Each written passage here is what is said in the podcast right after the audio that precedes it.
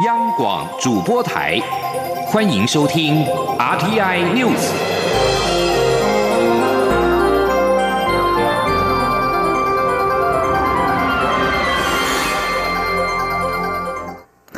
各位好，我是张旭华，欢迎收听这节央广主播台提供给您的 RTI News。海军敦睦舰队磐石舰上首度爆出三名实习生和军人于三月十二号到十五号造访博流之后，于今天确诊俗称武汉肺炎的 COVID-19。中央流行疫情指挥中心随即宣布，即日起针对与这三名个案同队的三艘军舰、七百多名官兵及学生展开疫调，其中离舰休假者必须于今天傍晚入住集中检疫所隔离裁剪，在整备者则不得进出。记者吴丽君报道。台湾十八号新增三名境外移入武汉肺炎病例，按三九六、三九七、三九八，都是海军敦睦舰队磐石舰上同寝室的二十多岁男性实习生及军人。三人于二月二十一号起登舰，于三月十二号到十五号停靠泊流后，于公海航行近三十天，四月九号抵达台湾军港，不过直到十五号才下船，其中。按三九六于四月十二号出现头痛、嗅觉异常情形，十五号下船后返家并自行就医，十七号再次就医，由医院裁剪通报。按三九七则于四月初开始出现上呼吸道肿痛、头痛、流鼻水、咳嗽、嗅觉异常等症状，返家后于十七号就医并裁剪通报。按三九八于四月十三号开始有。嗅味觉异常，十七号自行前往医院急诊就医后裁剪通报，三人都在十八号确诊。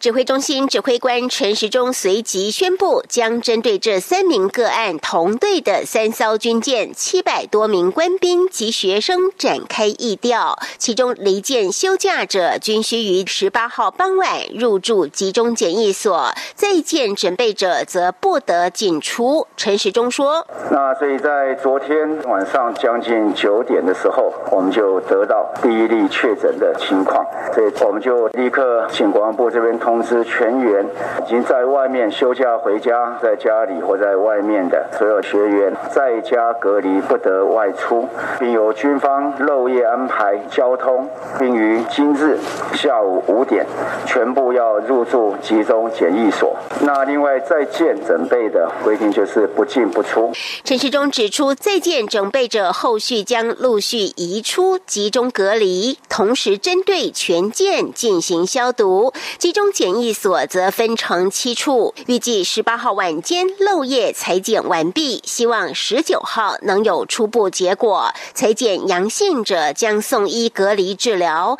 裁剪阴性者则集中隔离十四天，期满前也会再度裁剪，确定是阴性。才会解除隔离。陈时中也呼吁，这两天曾与舰上七百多名官兵及学员接触者，严守自主健康管理。若有症状，请立即联系一九二二或卫生单位安排就医裁剪。中央广播电台记者吴丽君在台北采访报道。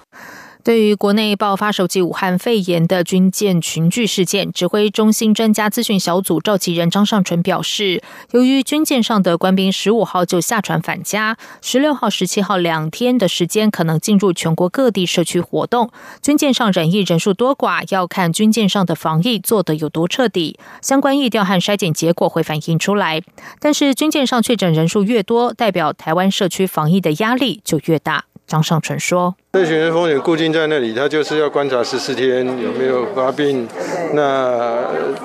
有有任何症状，我们就一定要再裁剪嘛。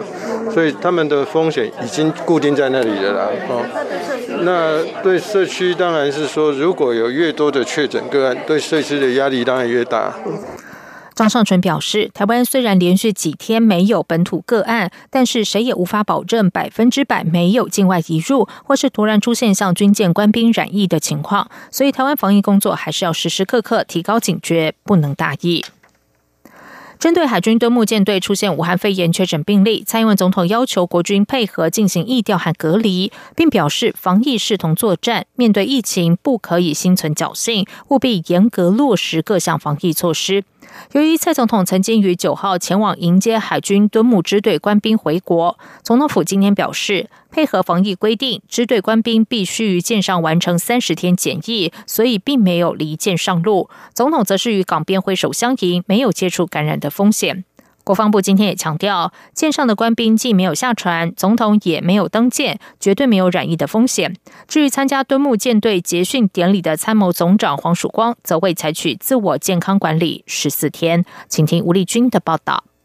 针对海军敦睦舰队三月十二号到十五号造访博流后，于四月十八号爆发武汉肺炎境外移入疫情，三艘军舰上的七百多名官兵将因此集中检疫隔离。不过，由于蔡英文总统曾在舰队官兵四月九号返国后亲往军港迎接，外界担忧总统是否因此陷入染疫危机。对此，国防部副部长张哲平十八号在中央流行疫情指挥中心记者会上强调，当时舰上官兵既未下船，总统也未登舰，因此绝无染疫的风险。他说：“第一个，当初规划这个行程的时候，就有考到疫情的风险，所以我们在当天的行程上都是舰上的官兵没有下舰，蔡总统没有登舰，然后都保持至少五公尺以上的社交安全距离，跟他们挥手致意，然后就离开了他们停泊的港口。所以说，蔡总统这个方面是没有任何有关遭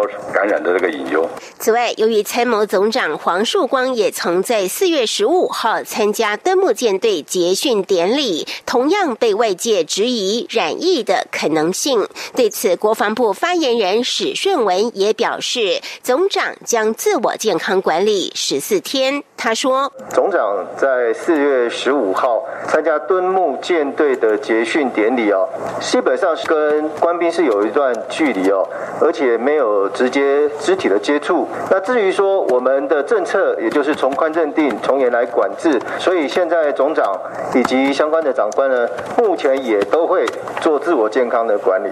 面对媒体指出，博流迄今仍是零确诊，为何会认定这次的军舰疫情？是造访博流所致。中央疫情指挥中心指挥官陈时中则对博流及其他东南亚国家的检验能力持保留态度，高度怀疑有潜藏病例存在，因此才会决定从二十一号零时起凡自东南亚返国者，比照欧美地区，需先通报家有长者、幼童与慢性病患，一律入住防疫旅馆。中央广播电台记者吴丽君在台北采访报道。继续来关心的是，针对美国白宫记者张金义日前被美国总统川普在点名的时候表达他是来自台湾，事后却被起底任职于东方卫视，而东方卫视则隶属上海市委及上海人民政府，陆委会因此决定开罚。对此，行政院长苏贞昌今天强调。开法是因为张敬义在中共的党机关任职，依照前总统马英九时代定下来的法律，依法一定要执行。请听吴立军的报道。来自台湾却任职于上海东方卫视的白宫记者张金义，八号在美国总统川普举行的疫情记者会上被点名来自哪里时，表示他来自台湾，回避他在中国媒体任职的身份，引发两岸网友热议。由于东方卫视隶属中共党政系统事业单位，陆委会日前认定张金义违反《两岸关系条例》第三十三条第二项。规定，也就是台湾人民不得担任公告禁止之中国大陆党务、军事、行政或具政治性机关团体之职务，或为其成员。违反上开规定者，依法处新台币十万以上五十万元以下罚还。对此，行政院长苏贞昌十八号受访时强调，开罚张金义是依据前总统马英九时代定下来的罚则，不是因为。张金义说的话。